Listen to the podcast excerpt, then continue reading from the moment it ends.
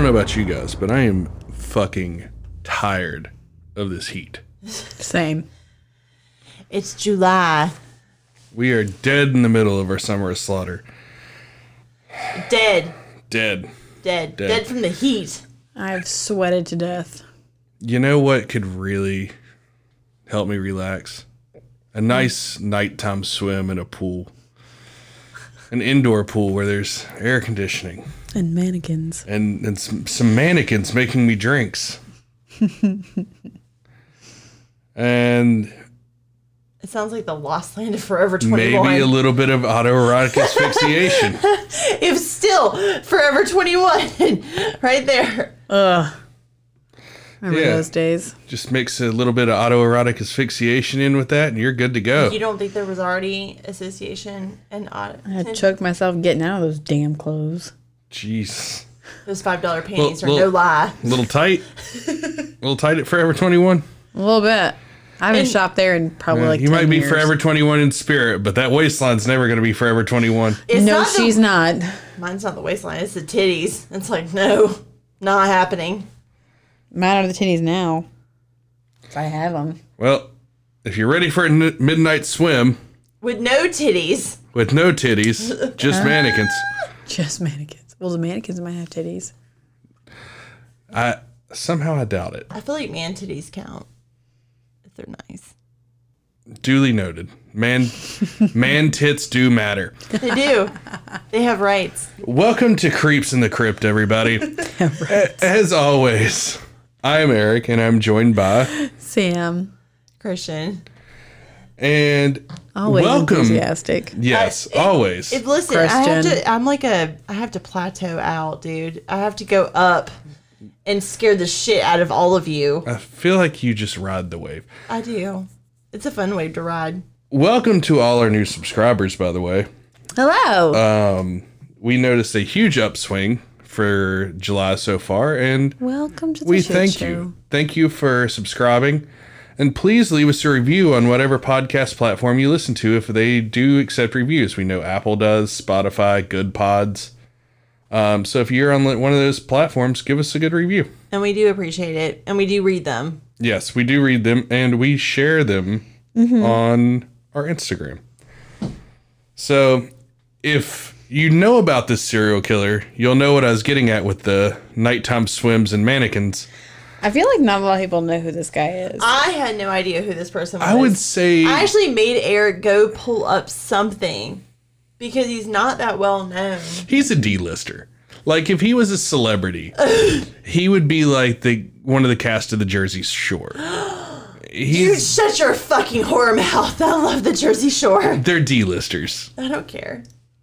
Like he's the type of guy who Push ups, chapstick, chim, well, laundry. there's a reason for him not being well known. In fact, he doesn't even have his own documentary on Discovery Plus. So he did Yet. not make it. He did not make the short list. Yet, he maybe. yeah, he did not make the list. He's I don't know. We have a pretty good track record when we do a show of a serial killer. They put out a awesome documentary right afterward. Yeah, yeah. That, We're that just tends to ahead of the happen curve. quite a bit. but yeah. So, without further ado, Sam, take it away. This week, we have the story of suspected serial killer Herbert or Herb, Herb, whatever, Baumeister, Baumeister.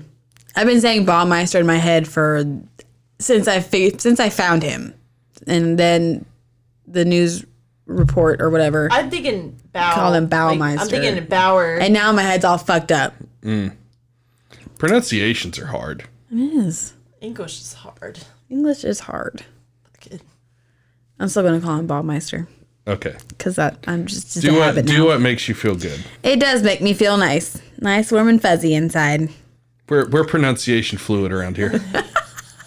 I can identify however I want. If I want to identify where my brain is made of shrimp, I will.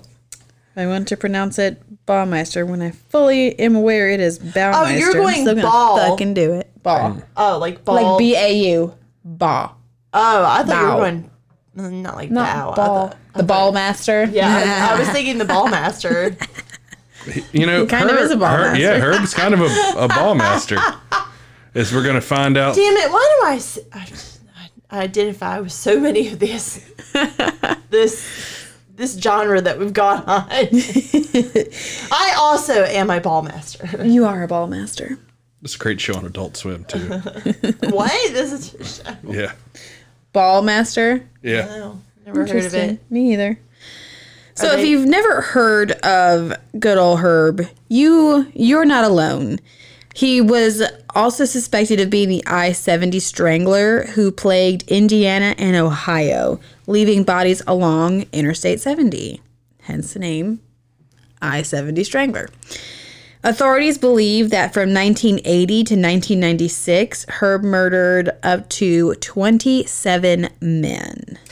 Oh, So he's got a pretty high kill count for somebody that's relatively unknown, Suspected. and that's the problem. It's all suspected. It is all I mean, the bodies buried, or not even buried, just left out in the woods on his property, were a pretty good fucking indicator. we'll get there. yeah. There will always be an air of mystery surrounding her, but there are few pieces of key evidence that make the case for him being guilty pretty compelling. The bodies. Yes. The bodies.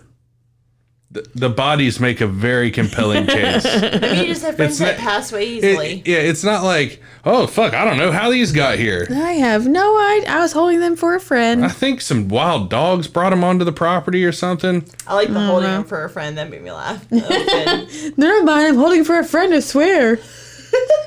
Jesus Christ. it's not drugs, Sam's. It's human corpses. He's holding him for Jeffrey Dahmer. That's Yeah. his friend. Here, I'll put him on ice for you after I'm done with him. That's what he did with all the bones. He mm-hmm. shipped them down to Herb. Herb. Whatever. Jesus. Ball master. They maybe ran in the same circles. Who knows? Mm, you're from the same area. Oh, Close the, to it. the Yeah. best friend club of boys serial club. killers. The boys mm-hmm. club of the serial Boys killers. Club.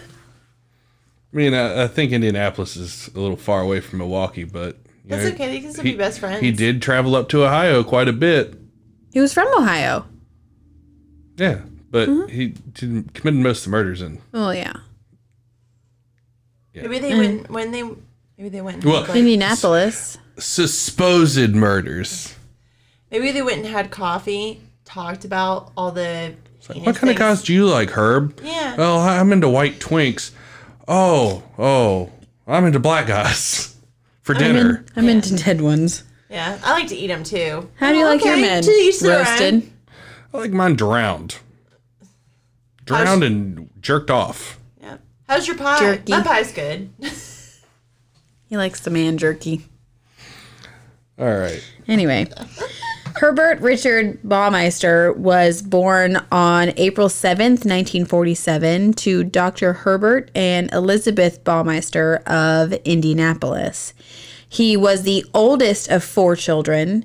His father was an anesthesiologist. Soon after their last child was born, the family moved to the affluent area of Indianapolis called Washington Township. By all accounts, Herbert had a normal childhood, but when he reached adolescence, he changed. As most serial killers do. Yeah. But they also, like, most of them have, like, some traumatic event where, like, they hit their head or they have a, a double hernia surgery or whatever. A lot of head injuries. Yeah, that, that's a, that's like in the serial killer trifecta or Yeah. whatever. I mean, Bundy found out his sister was his mom, and that had a lot to do with that. Yeah. I'd say that's a traumatic event. Yes. They all have some sort of, well, not all, most, have some sort of stressor where they're just like, fuck it, and they kill everybody. Yeah. There's a lot of that. There's a lot of that all the time here. Herbert began to obsess over vile, disgusting things. I respect it. Mm-hmm. Yeah. I mean, on, we talk on about brand. murder. It's on brand. I'm okay with it. Mm-hmm. I'll allow it. He developed a macabre sense of humor, also fair, mm-hmm. and appeared to lose ability to judge right from wrong. I'm still there. I have the ability, It's there. but do I Sometimes being bad's fun. I'm good at it. But Herb had a special brand of being a jackass, as we'll find out here in a second. He was a real pisser. Yeah, he knew how to take the piss out of any good situation. Or put it on it. Yeah. There were rumors going around about him urinating on his teacher's desk. He put a dead crow that he'd found on the road on, also on his teacher's desk. His peers began distancing themselves, wary of association with his morbid behavior. One of Herb's classmates recalled Herb wondering, quote, what it would be like to taste human urine. So he had a piss, he had a piss fetish. Okay, well, guess what? Suck any kind of fucking dick, and there is going to be some pee pee in there. I'm just gonna go ahead and say that it's there. They're not gonna say it, but it's there. Duly noted. It's there. It's there. you know, we don't talk to y'all about your toilet paper crumbs and your your snatch okay. either. You know, we just kind of brush them away. That's okay. It's like Parmesan. Oh, fuck you. Say when. Fuck you, lady. This ain't Olive Garden. It's not fucking Olive Garden, Christian. God damn. I hate it here. That is a lie. You sit on a throne of lies. I do. Mm-hmm. That fucked Sam up for a second. She was That fucked me up for a second. Just the mental image of that. Just, just a vagina with the like cheese grater over it. That's what I thought. That's what I imagined. Say when. terrible. Just entire toilet paper rolls just The room fills grinding up. down. In class, Herb was often disruptive and volatile. His teachers reached out to his parents for help. But the Baumeisters had also noticed changes in their oldest son. Herbert Sr. sent him for a medical evaluation, which revealed that Herb was schizophrenic and also suffered from multiple personality disorder. What was done to help the boy is unclear, but the Baumeisters did not seek treatment for their son. Like there was no there's no medical records of treatment or anything. Yeah, you might as well just let that go unchecked. You know, Yeah. This is also during the time where electroshock therapy was popular. it was. Um, They probably opt, like opted out of that. Probably. I mean, it sounds like it. Because that would leave him like I don't think on that himself. ever. I don't think that ever worked ever in history. No. No. He continued in public high school, maintaining his grades, but he was failing socially. The school's extracurricular energy was focused on sports, and members of the football team and their friends were the most popular clique, obviously. Herb, in awe of this group, continually tried to gain their acceptance, but was rejected. For him, it was all or nothing. Either he would be accepted into the group or be alone. And he finished his final high school year in solitude. In 1965, Herb attended Indiana University. Again, he dealt with being an outcast because of his strange behavior and dropped out in his first semester. Pressured by his father, he returned in 1967 to study anatomy, but dropped out again before the semester ended. This time, however, being at IU was not a total loss. He met a woman named Juliana Saiter, who went by Julie, a high school journalism teacher and part time IU student. They began dating and found that they had a lot in common. Besides being extremely conservative politically, they shared an entrepreneurial spirit and dreamed of owning their own business. In 1971, they got married, but six months into the marriage, for whatever reason, Herb's father had him committed to a mental institution where he stayed for about two months. Whatever happened didn't ruin his marriage. Julie was in love with her husband despite his odd behavior. She stuck by her man. Uh, it didn't It didn't age well. No. No. There's always that one dumb broad. I'll stick with him through anything. I'll stick with you, baby. Yay. He's also not murdering people in his in y'all's indoor pool. We don't have an indoor pool. Exactly. That is true. That tracks. Mm-hmm. I wish. That would be nice. Mm-hmm. Not for murder, but just for the indoor pool part. Yeah. We got to get some sponsors for that to happen, though. Well, my parents own a pool maintenance company. oh, hell yeah. We're one step there. Yep. as soon as we get there, Sam, you know it. It's gonna be an employment right there. I'll get you guys the employee discount. Oh, Thank hell God. yes. Family. Oh, thank God. Oh, the family, Pools the be expensive. They are. I, didn't, I mean, like I knew they weren't cheap, but like Jesus. To maintain, they are. Yeah. Especially if they're like not taken care of, and then they get algae in them. It's like a bitch to get out, right? Oh, I know. Or a mm-hmm. lot of cum in this story. I don't think it makes algae, does it? No. No. No, it just makes the water probably smell real bad. Ew, like Ew, bleach probably. or like a foot. Probably a little cheesy. Ew. Sweaty gym sock. I don't know anybody's come that smells like gym, sweaty gym socks. Well, that's good. You know what? I'm gonna put that thought to bed in a little box somewhere else. Somewhere else. It's a good idea. Herb's father pulled strings and got him a job as a copy boy at the Indi- in- Indianapolis Star, running reporter stories between desks and going on other errands.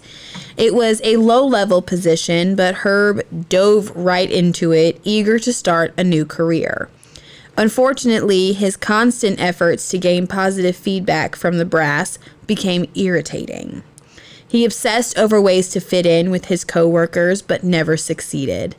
Soured and unable to handle his quote, nobody status, he eventually left for a job at the Bureau of Motor Vehicles. Herb began his entry level job there with a different attitude.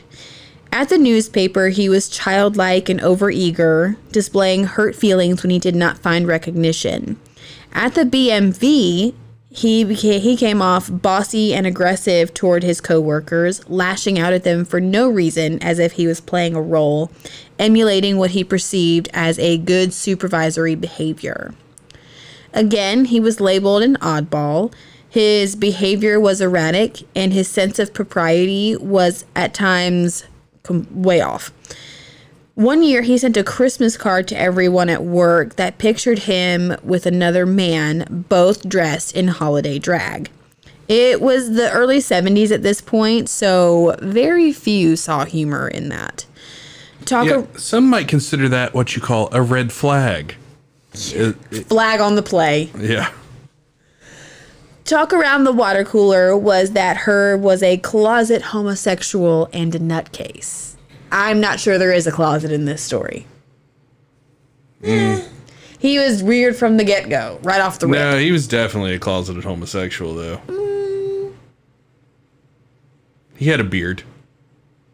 Julie was his beard. Not a very good one. Because he's just like openly going to gay bars and bringing men home. While she was away. But he was still doing it mm. openly. We'll get more into that later. Well, we'll, we'll, yeah, we'll get there. After 10 years, despite Herb's poor relationship with his coworkers, he was recognized as an intelligent go-getter who produced results and was promoted to program director. But in 1985, within a year of the promotion he had yearned for, he was terminated after he urinated on a letter addressed to the then Indiana governor Robert D. Orr. That substantiated rumors about who was responsible for urine found months earlier on his manager's desk. He's just like pissing everywhere. He's just like marking his territory, I guess. I don't know. He's like a wild animal in a man feral. suit. He's feral. It's like, I want this desk, I'm going to piss on it. It's mine now. I am the captain now. I have your job. I peed on your desk. They marked my territory. Hmm. Nine years into their marriage, he and Julie started a family. Marie was born in 1979. Eric in, eight, in 1981, and Emily in 1984. Before Herbert lost his BMV job, things, things seemed to be going well. So Julie quit her job to become a full time mom, but returned to work whenever Herb couldn't find steady work. He, as a temporary stay at home dad, Herb was a caring, loving father to his children, but being jobless left too much time on his hands, and unknown to Julie, he began drinking a lot and hanging out at gay bars. Well, you know what they say idle hands are at the devil's dingling.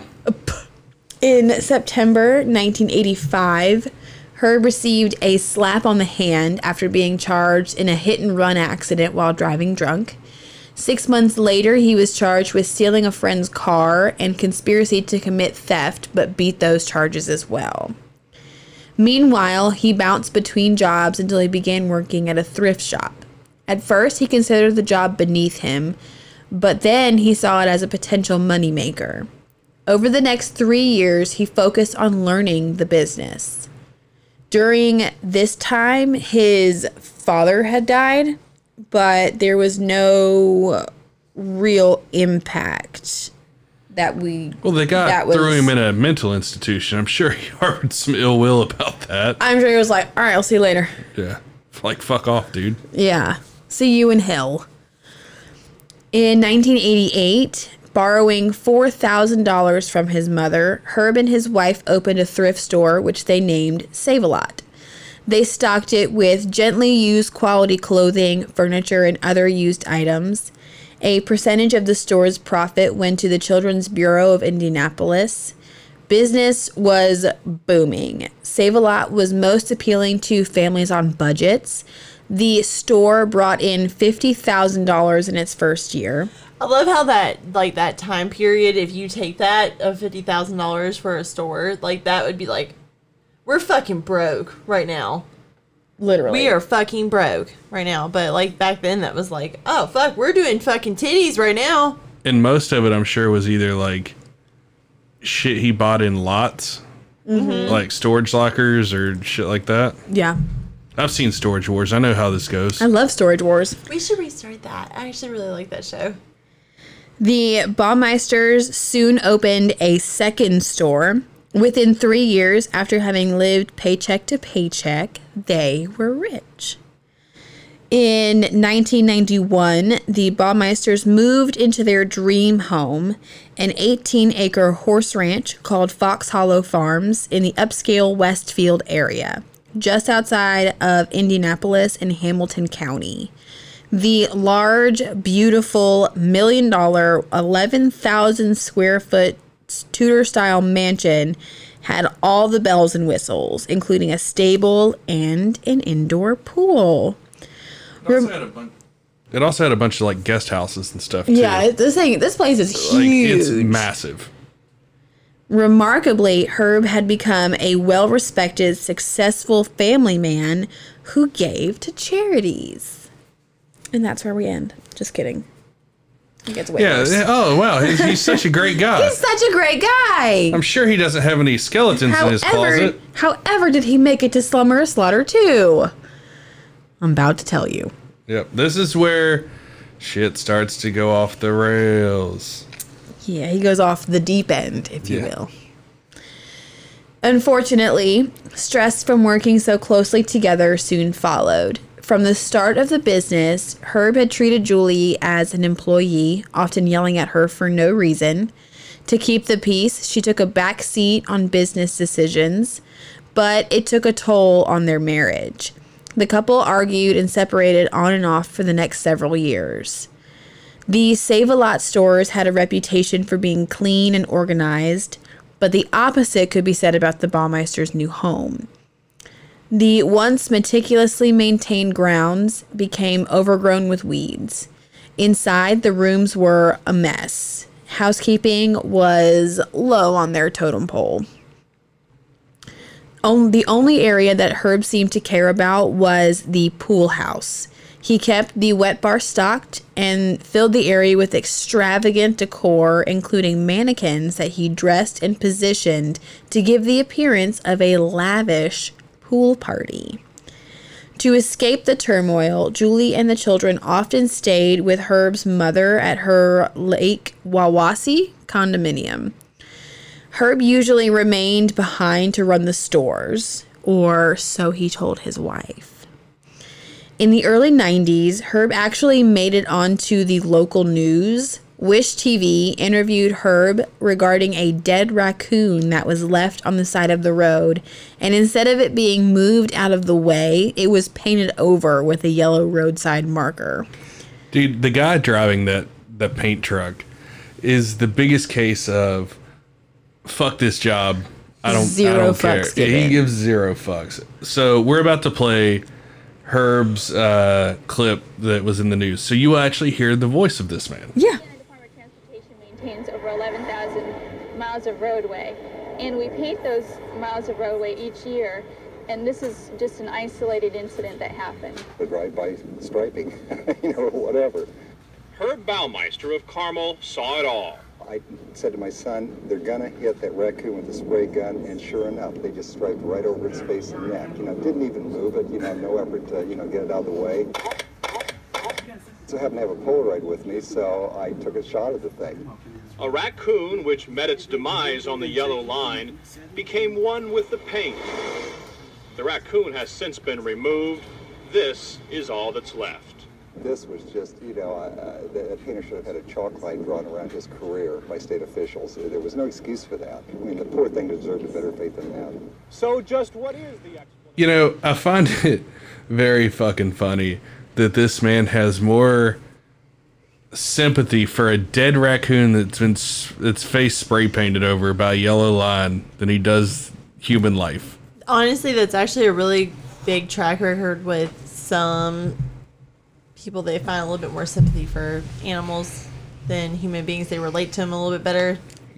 I love this line where he's like, "That should have been a big chalk outline around that man's career." I'm like, "What would you have done different, Herb? Would you have pissed on it?" He probably. Like, ah, well, now that the job's done, I gotta pee on this raccoon.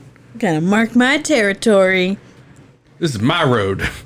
Oh my god. This is my land. In 1994, the Baumeister's 13 year old son, Eric, was playing in a wooded area behind their home when he found a partially buried human skeleton. He showed the grisly find to his mom, Julie, who then showed it to Herb. He told her that his father had used skeletons in his research and that after finding one while cleaning the garage, he had buried it. Surprisingly, not really, Julie believed him. What a dumbass. Okay, honey, that's fine. What's not weird. crazy is that it's said that Herb then turned the tables on Julie and was like, "Why would you let the kids bring that in the house? It's gonna scare the other kids." Like, blamed her for a And she apologized. What Yeah. a narcissistic asshole. Ah, that yep, Yeah. that's pretty on brand. like. Why would you let the kids bring that filthy Oh thing my in this God, fucking house? Stop it. I've, I've been the victim of narcissism. I can't even. Like, I don't PTSD! I wonder. I wonder if his Me and son. Sam over here in PTSD right now. Wonder if his son was like shaking the skull. and It's like, is that a, is that a brain in there? No. There's something in here. Is that like one of these hidden Funko Pops where you have to cut the head open to get the prize in the middle? You have to cut her head open? Yeah. There- there's like some stupid TikTok trend where people saw open their Funko Pops to find like a hidden prize or some shit. I don't know. like a brain. They need to find their brain. I would never open my Funko Pop's head. They're too either. cute. I have a Britney Spears one. She's adorable. So, not long after the second store opened, the business began to lose money. Herb started drinking during the day and acting belligerently to customers and employees. The store soon looked like dumps. At night, unknown to Julie, Herb cruised gay bars and then retreated to his pool house where he spent hours crying like a child about the dying business. She was exhausted from worry, bills were piling up, and her husband was acting stranger and stranger every day. Julie would later say that they'd been sexually intimate only six times in over 25 years of marriage. Out. Absolutely not. Ew. That sounds terrible. Like That is the worst ever. that's what I'm saying. She's his beard. well, duh, we knew that. Yeah. I mean, I guess she didn't. but- He's just doing it to procreate to keep up He's the. got a 50 50 shot, though. That's his batting average. yeah. Eh, Yeah. there's more fuckboys that have like 100% He- chance he's of fucking up. He's very fertile. Yes, Sam. And one for one. Nah, just. I knew Sam was gonna go there. He's a very fertile man. He's a fertile myrtle. Oh, While the Baumeisters were trying to fix their failing business and marriage, a major in- murder investigation was underway in Indianapolis. In June of 1994, Virgil Vandegrift, who ran a private investigation firm in Indianapolis specializing in missing person cases, was contacted by the mother of 28 year old Alan Broussard, who she said was missing. When she last saw him, he was headed to meet his partner at a popular gay bar called Brothers, and he never returned home. That is a terrible name Horrible. for a gay bar. That's bad name for any bar. Where is that anyway. bar at? Alabama? Oh we love you, Alabama. Disgusted. I'm disgusted right now. Oh my god. Almost a week later, Virgil received a call from another distraught mother about her missing son. In July, 32 year old Roger Goodlet had left his parents' home to go to a gay bar in downtown Indianapolis but never arrived. Alan and Roger shared the same lifestyle, looked alike, and were near the same age. And they both had vanished en route to a gay bar. Those are some of the best bars I've ever been to, though. I love going to gay bars. They're so much fun. Virgil distributed missing persons posters at gay bars around the city. Family members and friends of the young men and customers at gay bars were interviewed. Virgil learned that Roger was last seen willingly entering a blue car with Ohio plates. Virgil also received a call from a gay magazine publisher who told him that several gay men had disappeared in Indianapolis over the previous few years. Convinced that they were dealing with a serial killer, Virgil took his suspicions to the Indianapolis Police Department. Unfortunately, missing gay men were apparently a low priority. It's the less dead. Like cops don't want to investigate that. Prostitutes, No. Uh, black crimes. Uh, it's just like things cops just don't really look into that, that much. Yeah. It was horrible. Possibly the men had left the area without telling their families to freely practice their gay lifestyles. Virgil also learned about an ongoing investigation into multiple murders of gay men in Ohio that began in 1989 and ended mid 1990. Bodies had been dumped along Interstate 70 and were dubbed the I 70 murders in the media. Four victims were from Indianapolis. Weeks after Virgil distributed the posters, he was contacted by Tony, which is a pseudonym. He wants to be remain anonymous. Who said he was certain that he had spent time with the person responsible for Roger's disappearance. Tony said he went to the police and the FBI, but they disregarded his information. Virgil set up a series of interviews and a bizarre story unfolded. Tony said he was at a gay club when he noticed another man who seemingly overly captivated by the missing persons poster of his friend Roger Goodlet. As he continued to watch the man, something in his eyes convinced Tony that the man had information about Roger's disappearance. To try and learn more, Tony introduced himself. The man said his name was Brian Smart and he was a landscaper from Ohio. When Tony tried to bring up Roger, Brian became evasive. Obviously, Brian is Herb Baumeister. If we didn't catch that. He's he's operating under an alias. Yeah. But I'm going to reference him as Brian in Tony's story. Like, wow, you know, for a landscaper, you have a really bad tan. Right? I mean, I'm out in the sun a lot and I don't have a tan. I'm also a ginger. So Yeah, you don't tan, you just burn. I burn and then I freckle, and that's about it. Anyway, as the evening progressed, Brian invited Tony to join him for a swim at a house where he was temporarily living, doing landscaping for the new owners who were away. Mm, his wife's asleep. Suspicious. Tony agreed and got into Brian's Buick, which had Ohio plates. Tony was not familiar with northern Indianapolis, so he could not say where the house was, though he described the area as having horse ranches and large homes. He also described a split rail fence and a sign that read farm something. The sign was at the front of the driveway that Brian had turned into. Tony described a large Tudor home, which he and Brian entered through a side door. He described the interior of the home as being packed with furniture and boxes. He followed Brian through the house and down steps to the bar and pool area, which had mannequins set up around the pool. Brian offered Tony a drink, which he turned down. Smart. As we learned from the last series we just did, Never take a drink from a stranger. I don't. it's not a good call. There could be Halcion in it. Well, yes. Brian excused himself, and when he returned, he was a lot more talkative. Tony suspected that he had snorted cocaine. At some point, Brian brought up autoerotic asphyxiation, which is basically enjoying being choked, which same. It's how David Carradine died. I don't know who that is.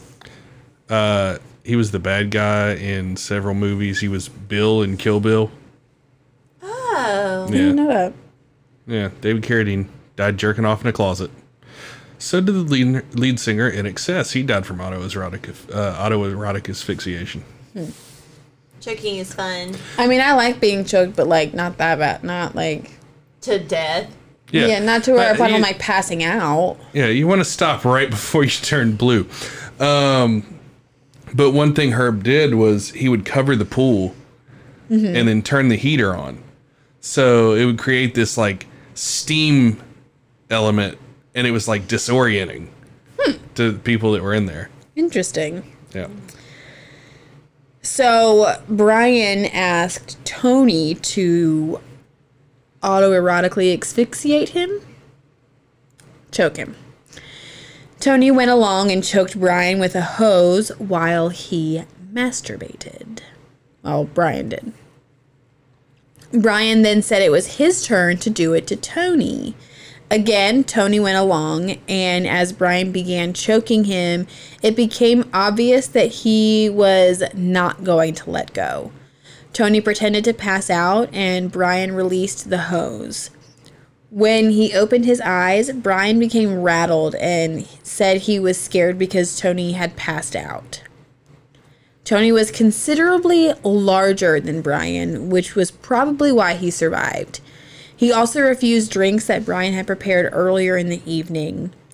Brian drove Tony back to Indianapolis and they agreed to meet again the following week. To learn more about Brian, Virgil arranged to have Tony and Brian followed at their second meeting, but he never showed up. Brian didn't. Hmm. Believing Tony's story, Virgil turned again to the police, but this time he contacted a woman named Mary Wilson, who was a detective who worked in missing persons. She drove Tony to the wealthy areas outside Indianapolis, hoping that he might recognize the house that Brian took him to, but they came up empty.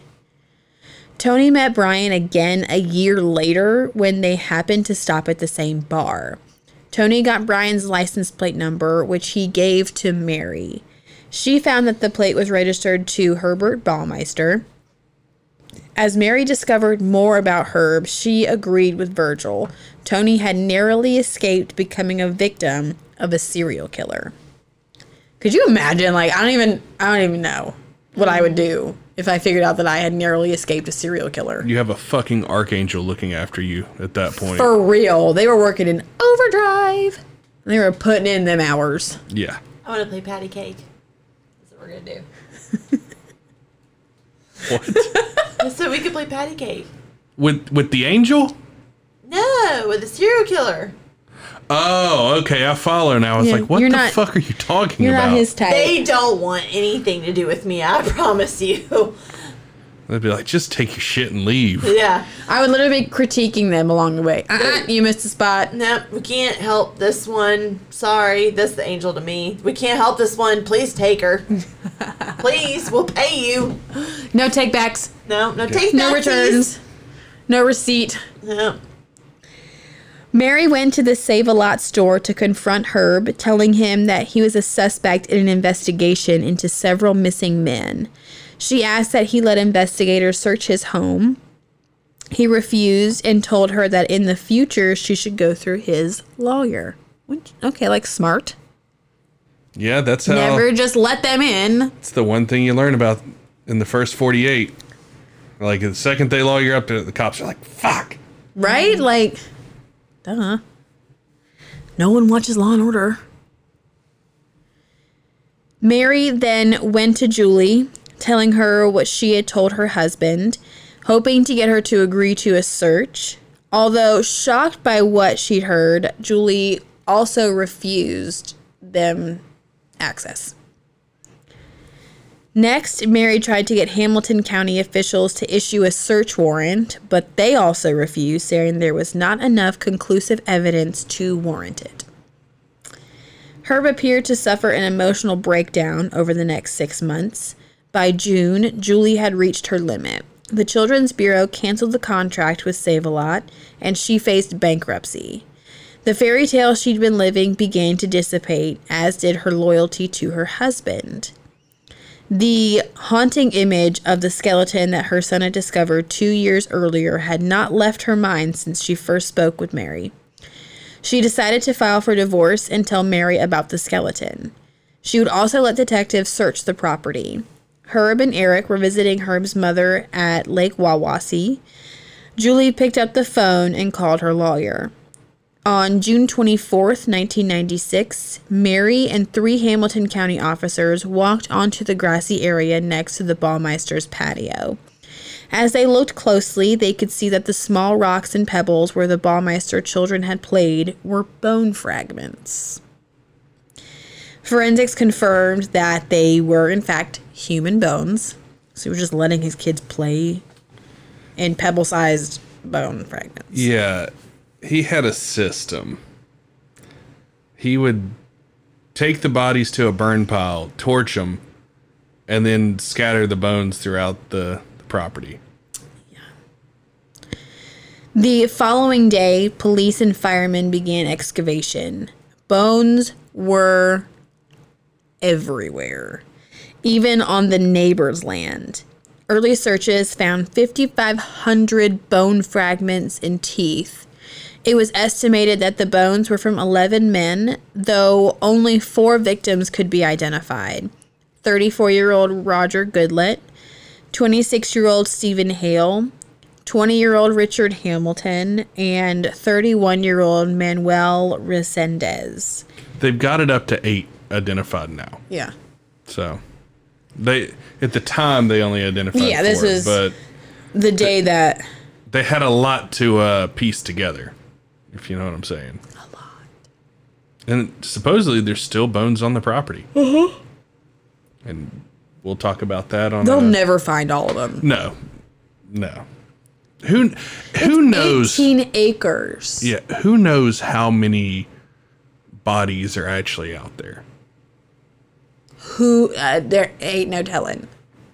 Because this is in the '90s. You have to remember, like, this is a time where being gay wasn't like a Yeah. popular thing. It was like most of these guys were closeted on the weekend, like, and would go out on the weekends. They were like weekend warriors. yep. But butt warriors.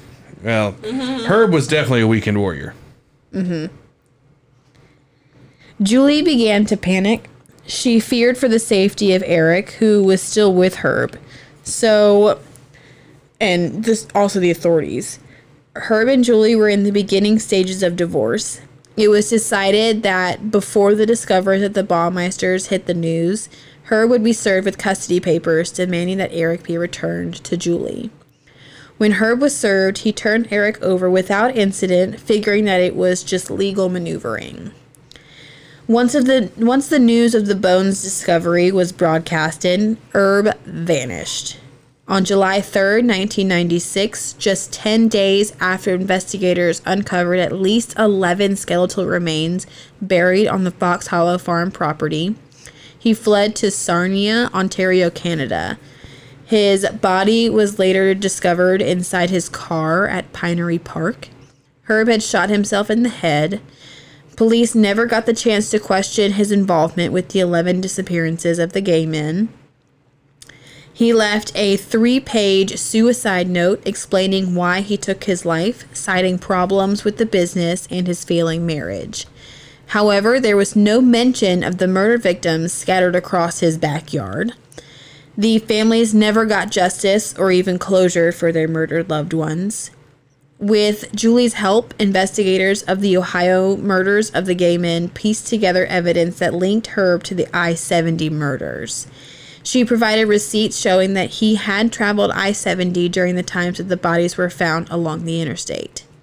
And most of these bodies were found in a state of undress. Mm-hmm. So, like, they would have a shirt removed or their pants would be pulled down. There was even a couple, like, kids involved. Oh, like, I think the youngest I saw was 14. Hmm. Bodies had stopped appearing beside the highway about the time that Herb moved to Fox Hollow Farms, where there was plenty of land to hide them. It was like almost 20 acres. Oh, he's not a rogue. He's he's got a plot of land to hide his, you know, yeah. his trophies. He just changed venue. Yeah. Changed his MO. While there will never be a confession straight from Herb, authorities are confident he is the one they were looking for. Tony Harris was lucky to escape his true intentions and leave Fox Hollow Farms alive that night, and it's thanks to him that the murders stopped when they did. All I can think of now is that scene from the movie The Warriors at the end where the guy's clinking the bottles. He's like, Warriors, come out and play! I feel like If you've seen never movie. seen The Warriors, it's fucking great and I highly recommend it. It's one of my all time favorite films. God. But yeah, that's Herb Baumeister. He's one of my favorite like unknowns. Yeah, he's. He's an interesting look at. I think he doesn't get the recognition that he deserves. Well, there's also not a lot of information on him. yeah, there's not a lot of juicy Like detail. that like what what He was- I read was that was it. He was pretty smart about his kills that it took him that long. And they still we still don't know who all And his the like official body count. and the fact that he never stated he did it in his suicide note. yeah, He's like, ah, I'm killing myself because my business is failing and my marriage is failing. my life is falling apart. Yeah. Not that there's 17 bodies hidden in my backyard. At least 5,500. They weren't even bones. hidden. They were just laid out for all sorts of predators to find. So, fif- they said they found fifty five bone fragments. That would be um 5,500. Yes, what I said You said 55.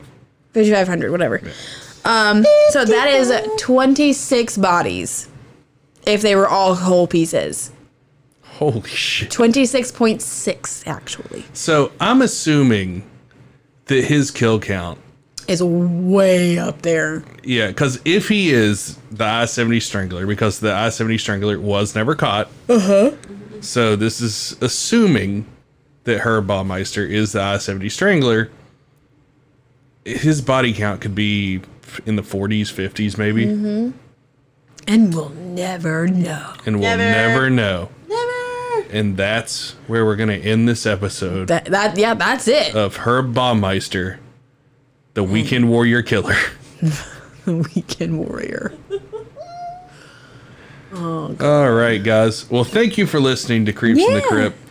Thank you again to all our new listeners. And Welcome to the creep show. once again, please leave us a review. Uh, it really helps us out. send us some love. And Christian, if you would drop those gorgeous socials. Thank you guys so much for the love. July has been super creepy, and we're just on this ride with you. If you want to stay updated on what we're doing, Facebook, Instagram, Twitter, all the socials. Make sure you guys go like them.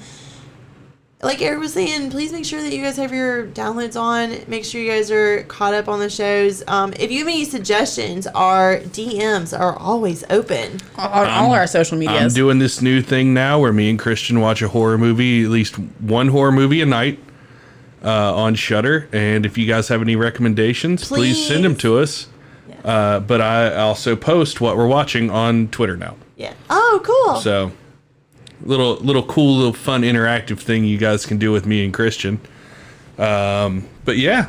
all right, as, guys. as long as I don't fall asleep. yeah. She has a bad habit of falling asleep. Sorry, if all I I, turn on, all I need, all I need is some. some yeah, once once the cat lays, once executive producer Salem lays down on her, she's a goner. But um, all right, guys, thank you for listening, and we'll see you next Friday. Stay creepy. Bye.